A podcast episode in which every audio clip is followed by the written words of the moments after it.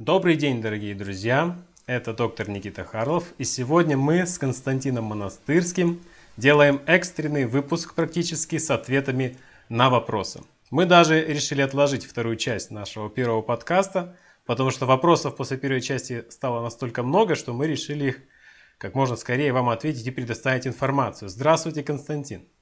Добрый день, Никита, и всем добрый день, кто нас смотрит и слушает.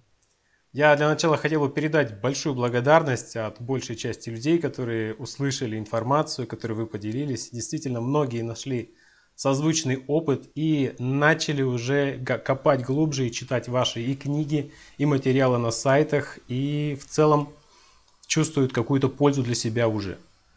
Большое спасибо. Я прочитал все, почти все 1200 вопросов, которые были в комментариях. А, слава богу, большинство очень позитивное, есть негатив, но это неизбежно. Конечно, спасибо. Итак, чтобы сегодня нам не растягивать наше удовольствие, давайте прям в режиме такого быстрого огня. Я разбил наши вопросы на категории и начнем мы, так сказать, с разминки. Она у нас называется «Популярные вопросы о питании». Итак, вопрос о молочных продуктах. Как они действуют на пищеварительную систему и есть ли для них место в здоровом рационе человека? Нужно ли избегать казеина, лактозы в молоке? И если да, то кому? Так, давайте по полочкам. Значит, в отношении э, молочных продуктов, какое мое мнение? А, молочные продукты, во-первых, давайте сориентируемся на том, что мы говорим с русскоязычной аудиторией. Да. Вся моя работа в основном в США, и в США молочные продукты тоже в свое время были очень популярны, вся страна выросла на молочных продуктах, сегодня они стали непопулярны. Связано это с несколькими соображениями. Первое, как вы правильно сказали, это лактоза. Второе – это казеин.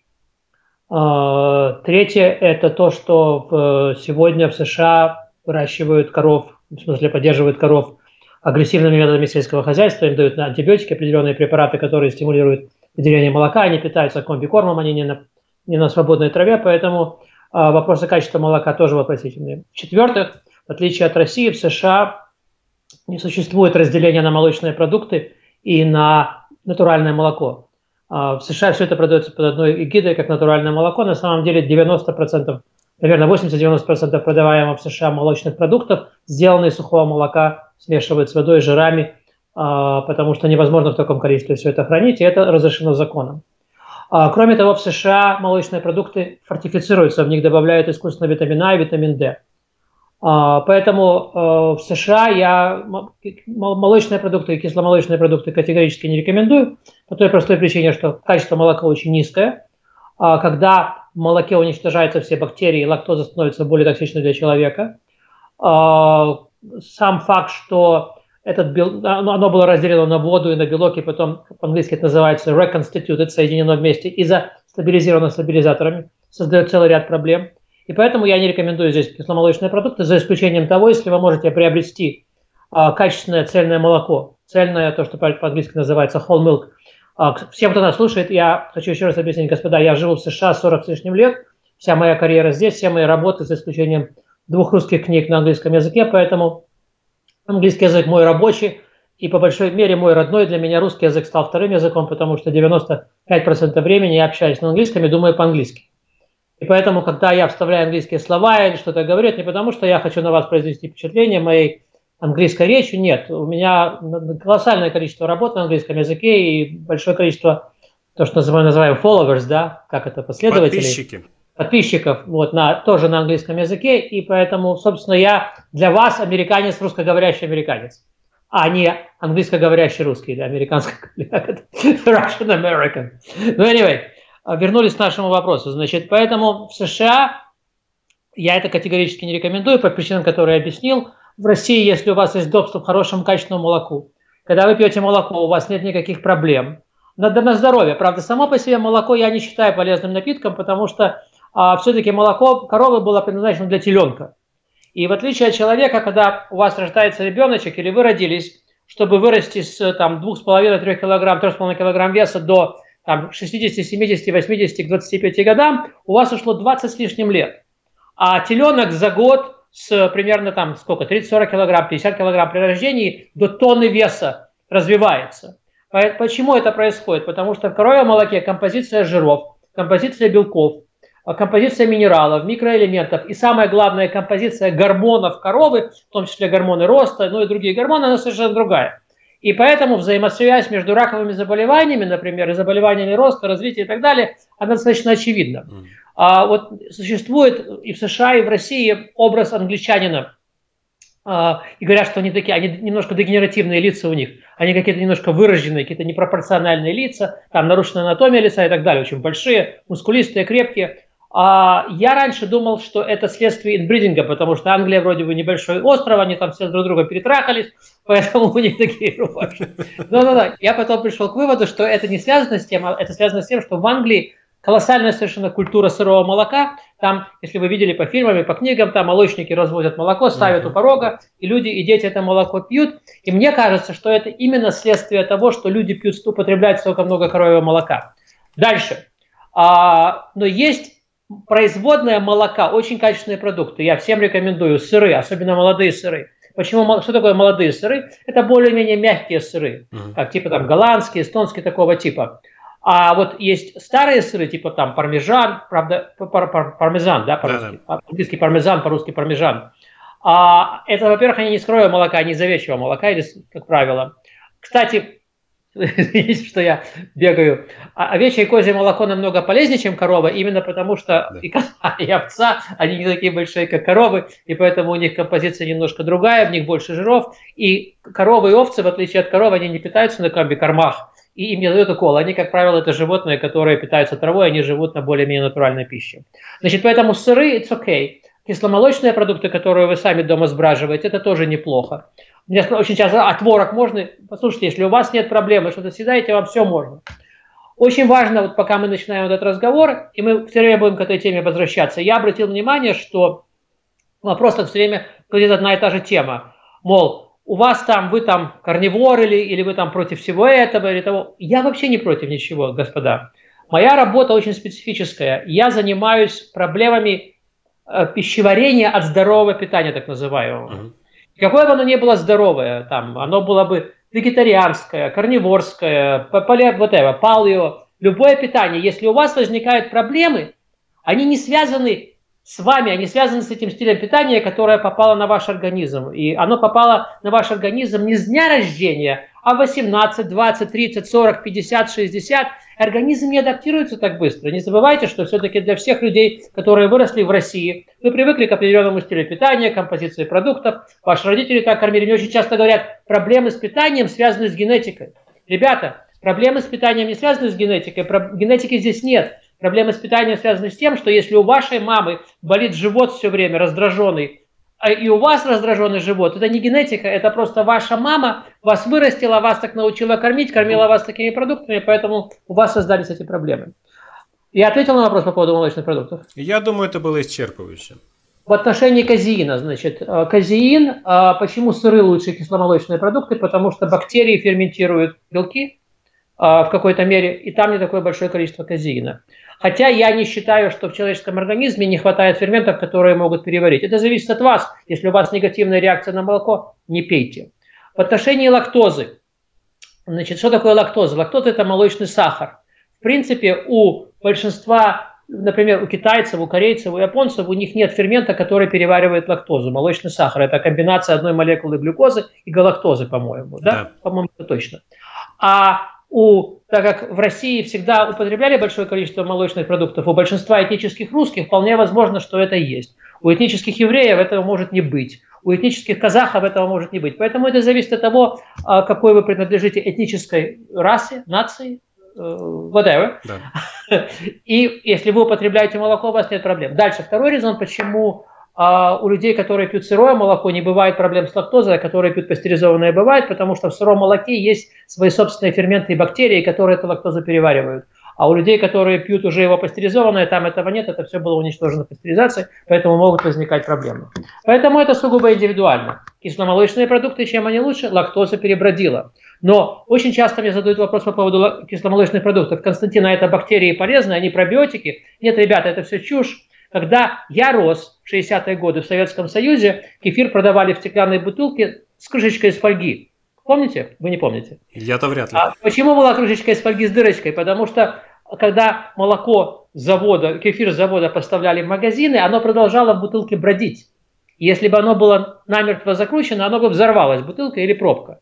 А сегодня так больше не продают. Сегодня все продают полностью закупоренной пластической, там, из пластика таре. И это молоко стоит на полке магазина там неделями, а то и месяцами. Кефир, в смысле, этот, или простокваша, или йогурт, или как бы это бред, бред называли. Оно уже не ферментировано. Когда это кефирно, кисломолочное изделие сделали на заводе, его после этого пастеризуют еще раз, чтобы убить все бактерии. Поэтому если вам кто-то парит мозги, что кисломолочные продукты содержат пробиотики, ребята, там пробиотиков уже нет. Их перед тем, как выпустить в продажу, убили. Если хотите пробиотики, это только то кисломолочные, кисломолочные продукты, которые вы сделали сами на естественных бактериях. Поэтому нашли бутылку цельного молока, нашли здорового человека, попросили его плюнуть в эту э, тару, в которой, как это, кастрюльку, в которой оно будет, и ферментируете его дальше. И оно по-настоящему становится кисломолочным продуктом, когда в нем есть немножко алкоголя. До тех пор, пока в нем алкоголя нет, оно не кисломолочный продукт. И почему а, сырое молоко из сырого молока можно делать, например, кефир или простоквашу? Потому что когда в нем появляется алкоголь, он убивает все патогенные бактерии, поэтому его безопасно пить и ребенку, и взрослым. Видите, как много у меня информации на эту тему. Огромное количество, спасибо вам. А потому что, да. когда я делаю, я, кстати, э, у многих возникает вопрос, откуда у вас такой быстрый э, э, ритм речи и вся эта информация, так знания. Господа, последние 20 лет я делаю в США очень много радиопередач на английском и на русском языке. Но я, я, наверное, за последние лет 20 сделал более 2000 радиопередач. А, и когда ты общаешься с людьми в живом эфире, весь, весь интерес живого эфира в том, что люди звонят и задают вопросы. И поэтому просто это вопросы, которые очень часто задают, поэтому они у меня уже в голове. Если бы у нас этот разговор произошел 20 лет назад, я бы млямлил, я бы не знал так быстро. Поехали дальше. Хорошо, немного резюмируем-то по молоку. Самый худший вариант молока это пастеризованное молоко, вот это конструктор молока, так скажем, в магазине. Да. Да. Самый лучший вариант молока это сырое молоко, которое мы ферментировали, сбродили естественным образом. Да, да, сырое молоко многие спрашивают, можно ли пить. Я не, не знаю. Если вы, если вы выросли в деревне и вы всю жизнь пили сырое молоко, ваш организм к этому адаптировался.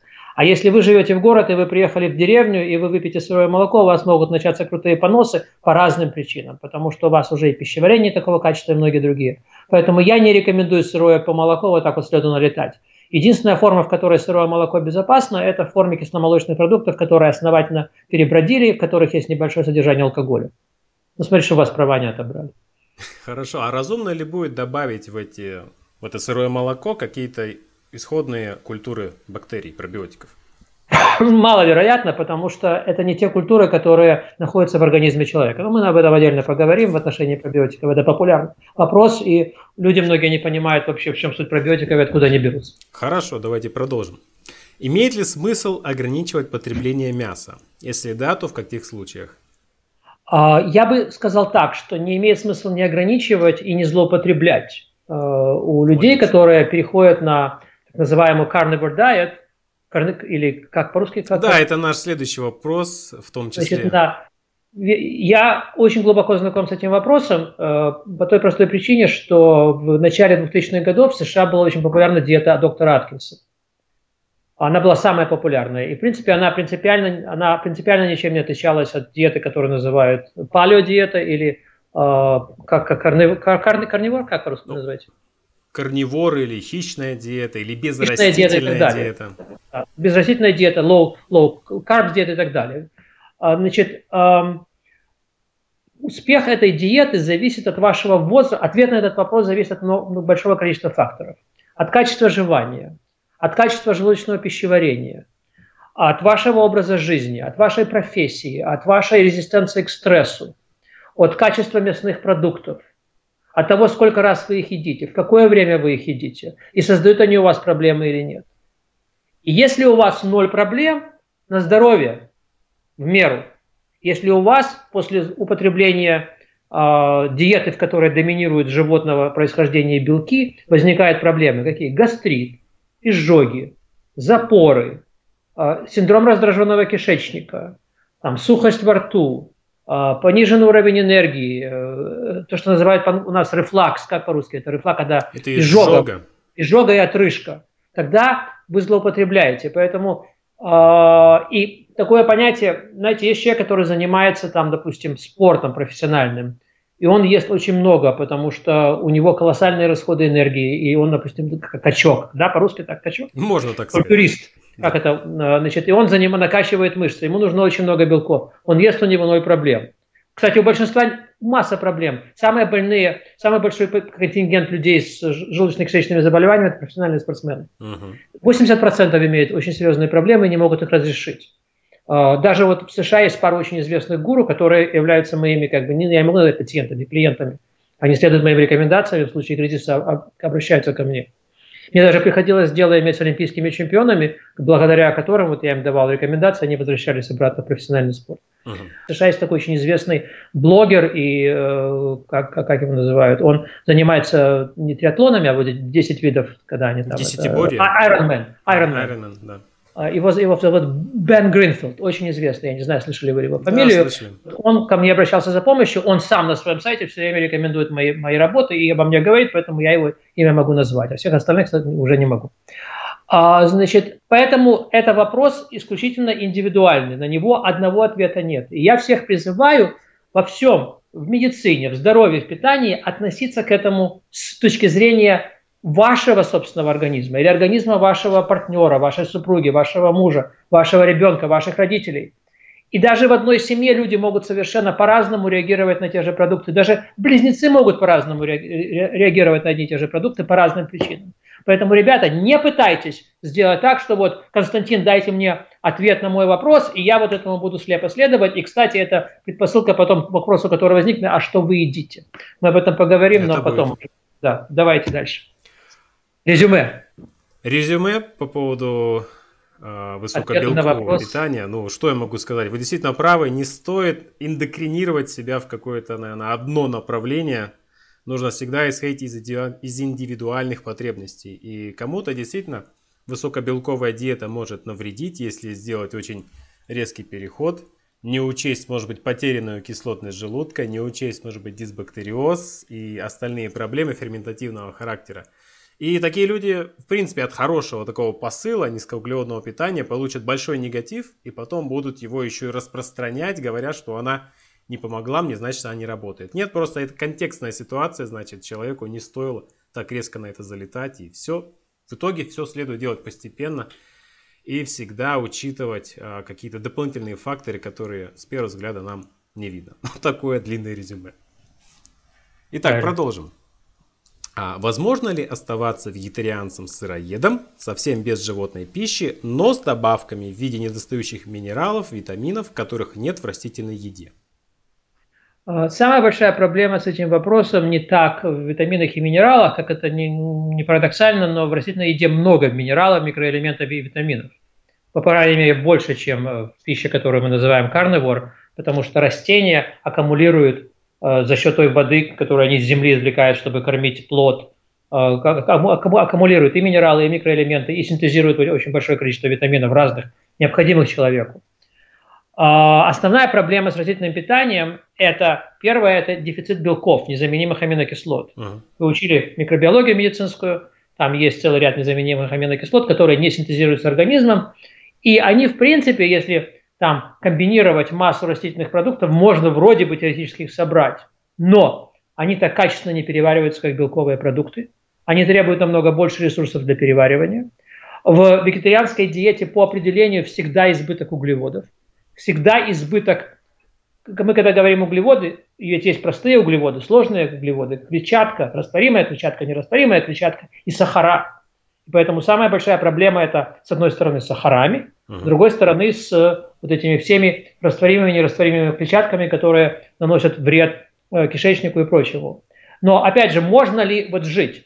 Когда вы начинаете вегетарианскую диету, и вам 15, 17, там, 14 лет, в это время организм Э, человека оптимизирован на рост. И очень большое количество гормонов роста, очень качественно еще работает желудок, еще не поврежден эпителий желудка, еще все клетки, которые ферментируют, все клетки, которые секретируют ферменты, они эффективно работают, и человек может вроде бы существовать.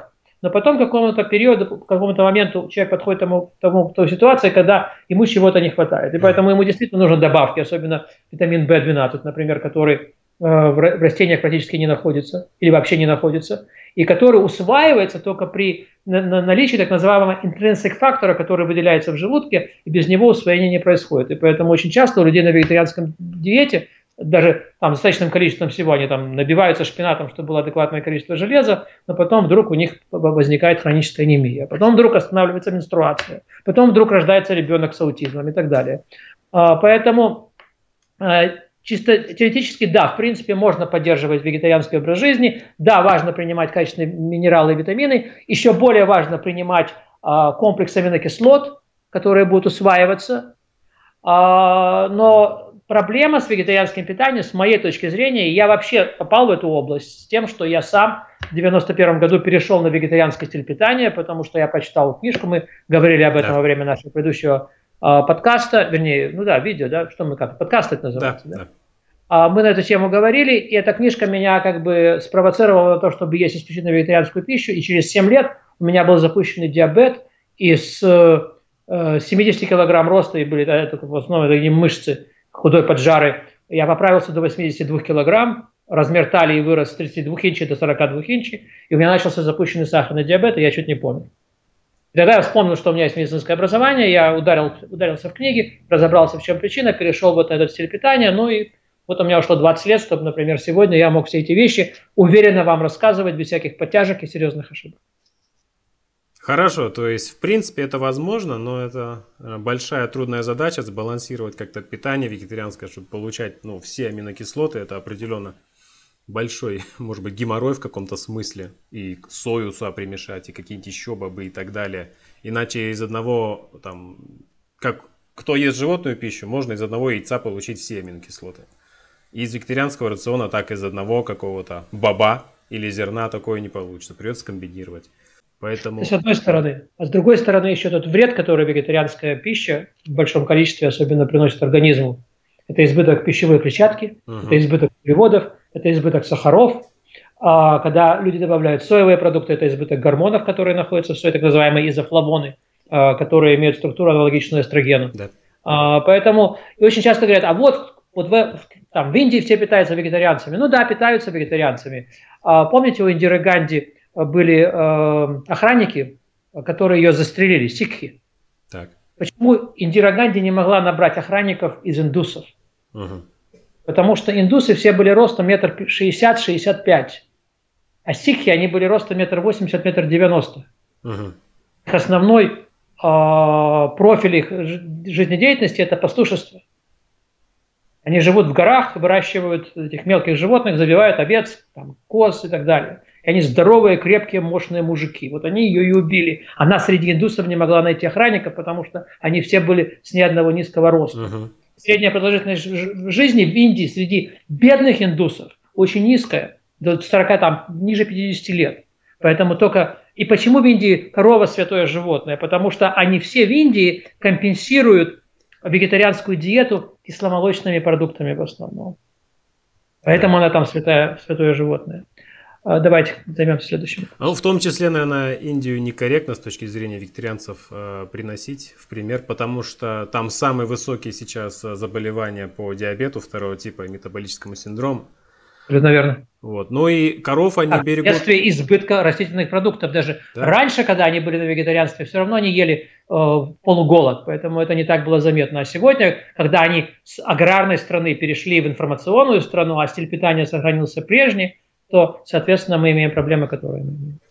И коров они, наверное, берегут не только из-за, как сказать, религиозных своих убеждений, а еще, наверное, с практической точки зрения, потому что если они их всех пожрут, то у них даже да. и молока не останется, и будет Абсолютно еще хуже, верно. потому что это перенаселение огромное. А остальных... Ну и навоза не останется, чтобы выращивать растения. Да, остальных животных-то они все равно едят, и курицы, и рыбу, и так далее. Ну, это уже те, которые не вегетарианцы едят. Да, логично. А следующий вопрос в этой категории. Э, Константин, нужно ли принимать витамин D? Витамин D? Да, витамин D. Холикальциферол. Если вы не бываете круглый год на солнце, угу. витамин D вырабатывается при контакте кожи с ультрафиолетовым излучением. Угу. Называется он кальциферол, вырабатывается из холестерола. Тогда вам необходимо принимать витамин D, да. Да, хороший ответ, и я могу только подтвердить своим опытом, как только я перестаю проводить время на солнце, а это 9 месяцев в году э, у нас в России, сразу а сывороточный показатель витамина D падает, и это также отражается и на здоровье, и на самочувствии. Поэтому у большинства россиян, скорее всего, хронический дефицит витамина D в крови есть. Поэтому в Советском Союзе людей отправляли в Крым на месяц, детей отправляли в Крым на месяц, особенно с севера, а то и на два месяца. Угу. А, поэтому во всех детских поликлиниках стояли комнаты с лампами УВЧ, инфра, э, ультрафиолетовыми лампами. Да. Когда я был в детском саду в 57, 58, 59 годах, э, нас всех в обязательном порядке одевали очки, и мы загорали под этими лампами зимой. И летом нас всех раздевали, и во, во дворике, значит, мальчики там животиками вверх, девочки животиками вниз, голенькими загорали. И поэтому, в общем, мы выросли более-менее так, в приличной форме. И Львов относительно был южный город. А я представляю, что происходит в Москве или в Челябинске или в Питере. Да, здесь солнца очень мало. Еще одно соображение. Эти, сегодня женщины, чтобы сохранить кожу, пользуются, как это называется, эти спреи от, от загара. Солнцезащитный крем, да. Солнцезащитный крем. Что они делают? Они блокируют прохождение ультрафиолетового да. света, и, соответственно, у вас не вырабатывается. Поэтому, в принципе, даже можете поехать в Крым, или в Турцию, или в Мексику и быть на солнце, но витамин D, если вы полностью покрыты этой мразью, которая, или мерзостью, которая потом проникает в вашу кровь, создает еще и раковые заболевания, все остальное, э, витамина D все равно у вас будет понижены. И, кстати, с этим связано такое колоссальное количество случаев остеопороза, остеомаляции. Э, у, у ребенка это называется рахит. Э, у подростка это называется сколиоз, у взрослых это называется остеомаляция, размягчение костей. Угу. Одно и то же состояние связанные с дефицитом витамина D. Поэтому, если вы видите женщин с крыльями ногами от собственного веса, дефицит витамина D. Если вы видите пожилого человека, который сгорбился, дефицит витамина D. Если вы видите пожилого человека, который, когда ему было 40 лет, у него был рост метр восемьдесят пять, а сегодня ему в 70 лет у него рост стал метр семьдесят пять, это связано с дефицитом витамина D, потому что он необходим для усвоения минералов. И сегодня, кстати, еще одна колоссальная проблема с витамином D, когда вы начинаете принимать статины, статины понижают уровень циркулирующего холестерина в крови, угу. и это тоже влияет на э, синтез витамина D. Спасибо, очень исчерпывающий ответ. Давайте перейдем к вопросам, которые очень популярны были в прошлом нашем подкасте. Они касаются лично вас. Первый из них это Константин, как вы излечились от диабета? У меня книга на эту тему есть, написана «Нарушение углеводного обмена». Написал ее в 2001 году. Она на, на Рунете есть практически в полном, в полном объеме. Да, многие люди нашли все, ее. Это все нелегально, я могу, в принципе, это все убрать, но я не убираю. По той простой причине, что мне не жалко, потому что это помогает людям. А, и я понимаю, что мои книги в России не продаются. А, продаваться вряд ли они и будут. Сегодня уже вообще культура книг ушла. И поэтому лучше эту информацию отдать. Я сам их выложил в свое время еще когда я не знал, что будет такой колоссальный рунет и что будет такая возможность, поэтому прочитайте эту книгу. Как я вылечился? Очень просто. А, сахарный диабет – это, господа, не болезнь, а это синдром. А, синдром связан с совокупностью симптомов. И все эти симптомы связаны с одной, в принципе, а, ключевой предпосылкой – это избыток углеводов в диете. Избыток углеводов в диете приводит к тому, что у вас хронически высокий уровень инсулина, к тому, что у вас высокий, хронически высокий уровень триглицеридов, это жиров, циркулирующих в крови, а, к тому, что ваш организм начинает аккумулировать жир. А, это совершенно естественно, кстати, это не патология, а это так человек был запрограммирован эволюцией. А у тех, у кого он не может аккумулировать жир, у них быстрее всего возникает предрасположенность диабету первого типа. А, и у этого синдрома есть целый ряд симптомов, которым всем прекрасно известны, особенно врачам, вы можете их легко перечислить. Это полиурия, то есть часто, когда вы ходите в туалет, потому что избыток сахаров стимулирует выделение жидкости через, через почки, да. особенно сахара. Э, диабет сахарный вообще откуда взял, взялось это слово. А в, в конце, в конце 19-го, начале 20 века люди, которые называли себя врачами, потому что они были знахарями, угу. они мочу пробовали на вкус. И когда она была сладкая, они говорили пациенту, что у него сахарный диабет. Угу. Или у нее. Никита, я надеюсь, вам никогда не придется этого делать. Ну, нас, Богу. Нас пугали, что мы будем на экзамене это вот так вот пробовать мочу пациента.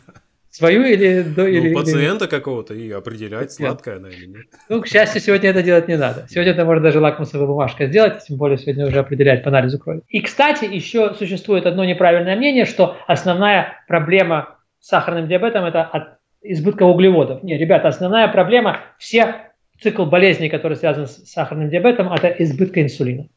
Угу.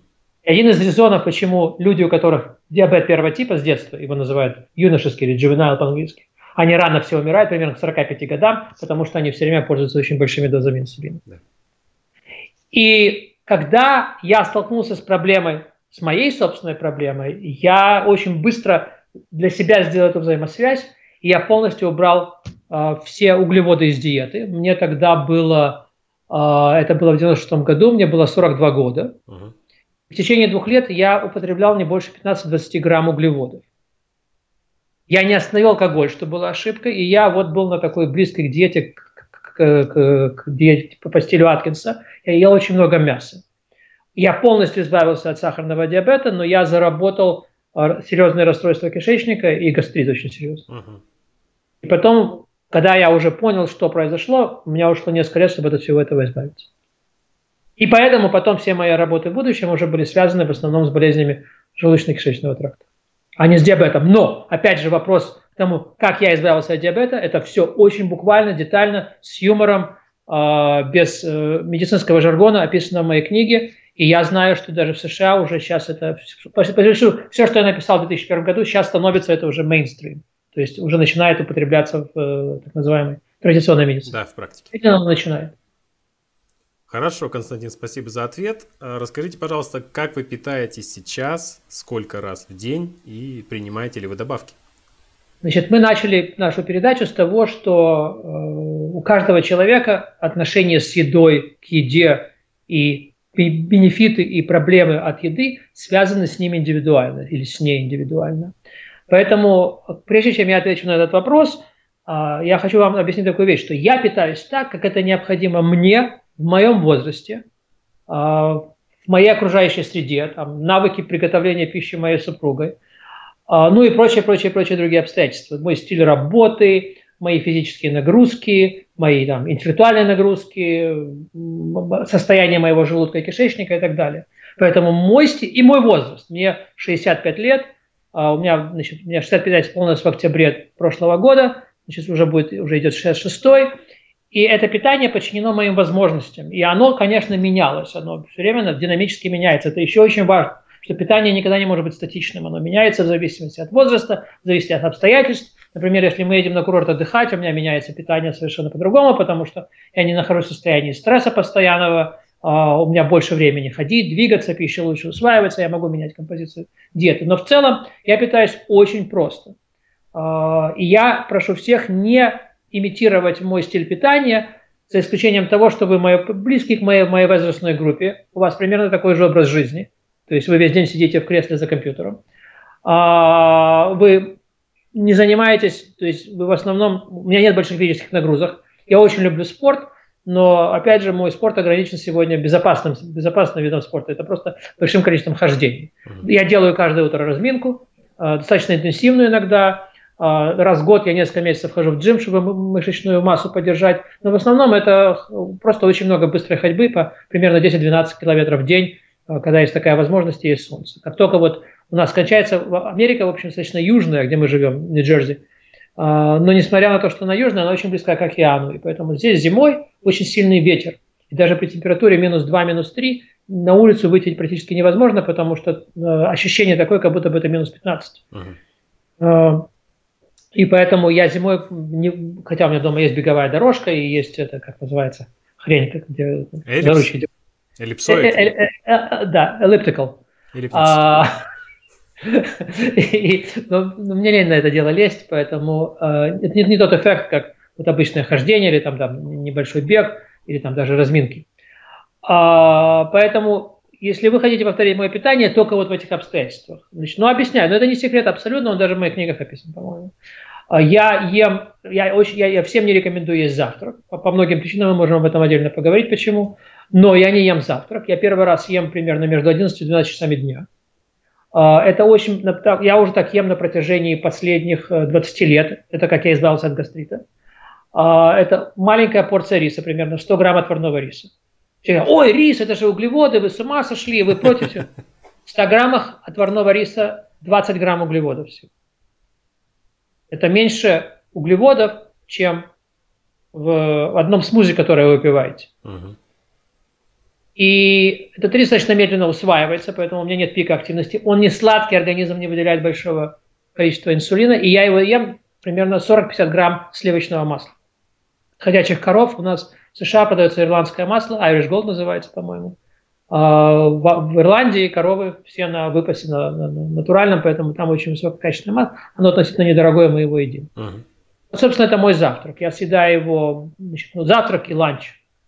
То, что в России называют полдником. Это примерно между 11 и часа дня. И меня это держит примерно до 5 часов дня, и в 5 часов дня мы обычно обедаем. Я обычно обедаю, жена не всегда, я обычно 5 часов ем. Обед у меня примерно тоже очень одинаковый. Э, это немножко риса, или немножко отварного картофеля, или немножко жареной картошки, или немножко макарон. Небольшое количество. И кусок рыбы или кусок мяса говядина, баранина, может быть, курятина и рыба любая. Практически так каждый день. Мы раз-два в неделю мы ходим, э, как у нас говорят, аут в ресторан. Uh-huh. И мы едим обычно или суши, или эти хамбургеры. Но мы не едим некачественные хамбургеры. У нас есть такие достаточно, вот, я не знаю, в Макдональдсе хамбургер стоит там 2 доллара, да? А мы ходим в ресторан, он называется Зинбургер, и они делают э, хамбургеры, так называемый Коби Биф, это очень качественная говядина, она очень нежная. И такой хамбургер стоит там 16 долларов. Мы с женой пополам это дело режем, берем немножко картошки, капусты, салата. Ну, она берет большой бокал пива, я беру бокал мартини. И вот с этим делом мы съедаем это хамбургер. Это может быть раз в неделю. А так вообще обычно я алкоголь не употребляю. Раньше я, я, я очень люблю алкоголь, я вырос в России. Эм, вся, вся моя жизнь прошла на алкоголе, замешана на алкоголе. Но сейчас мне это мешает работать, мешает спать. Поэтому э, ну, если там раз в неделю, то никаких проблем. Но если это становится каждый день, то у меня возникает проблема. Вот, собственно, вся моя еда. Я пью воду постоянно, мало. Вот примерно такую бутылочку воды я выпиваю в день. Это здесь примерно 500 мл. 0,5 мл. Пилигрина, итальянская вода, она у нас очень доступная, дешевая, поэтому в России есть прекрасные русские минеральные воды, с, там, с минеральных вод, с Синтаков, с, с Грузии даже, да, и так далее. Хорошо, а что по добавкам принимаете ли вы добавки? А, я принимаю добавки каждый день, я принимаю столовую ложку рыбьего жира, а, потому что это источник незаменимых жировых кислот, витамина А и витамина D. А, я также принимаю жидкий витамин И. Я принимаю э, добавки кальция, магния, витамин В12 подъязычный, э, бикомплекс, поливитамин, фолиевую кислоту, цинк. И что еще? И витамин К. Угу. Мой комплект. Мой организм достаточно насыщен всем этим делом. Это вода богатая минералами мясо, которое мы едим, и рыбу, они тоже богаты там белками, поэтому мне этого хватает. Спасибо, Константин. А расскажите, как питаются члены вашей семьи? Ну, у меня только один член семьи остался, это моя жена. Она, Таня питается примерно так же, как я, только Таня не ест даже ланч, она ест только один раз в день на обед. Угу. А, Таня выпивает перед обедом бутылку пива и с обедом бутылку пива. А, и Таня очень любит сладкое. Но вы видели Таню, она худенькая, потянутая. Она моя ровесница, она на, на 4 месяца младше. А, и в ее возрасте она выглядит ну, намного моложе ее возраста. Да. Я, кстати, хочу подсказать вашим, нашим зрителям, э, что у меня есть страница на Фейсбуке. Угу. Я блога не веду, но это как бы мой блог, и я там даю очень много информации. Поэтому сегодня вы даже на английском, она, это все на английском языке, но с русским переводчиком вы можете читать. Там есть мои фотографии, там фотографии моей жены, наших котов – сожалению, покойных, uh-huh. фотографии. И я иногда время от времени там, фотографии того, что мы съели в день, а, публикую.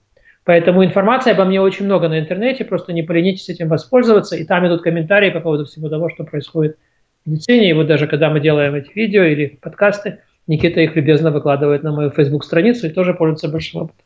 У меня вдруг неожиданно появилось очень много Friends из России. Дамы и господа, большое спасибо, что уделили свое время этому выпуску. Мы с Константином верим, что данная нами информация поможет вам улучшить качество своей жизни. В следующих видео мы продолжим отвечать на присланные вами вопросы. Обещаю, что все самое интересное еще впереди. До скорых встреч!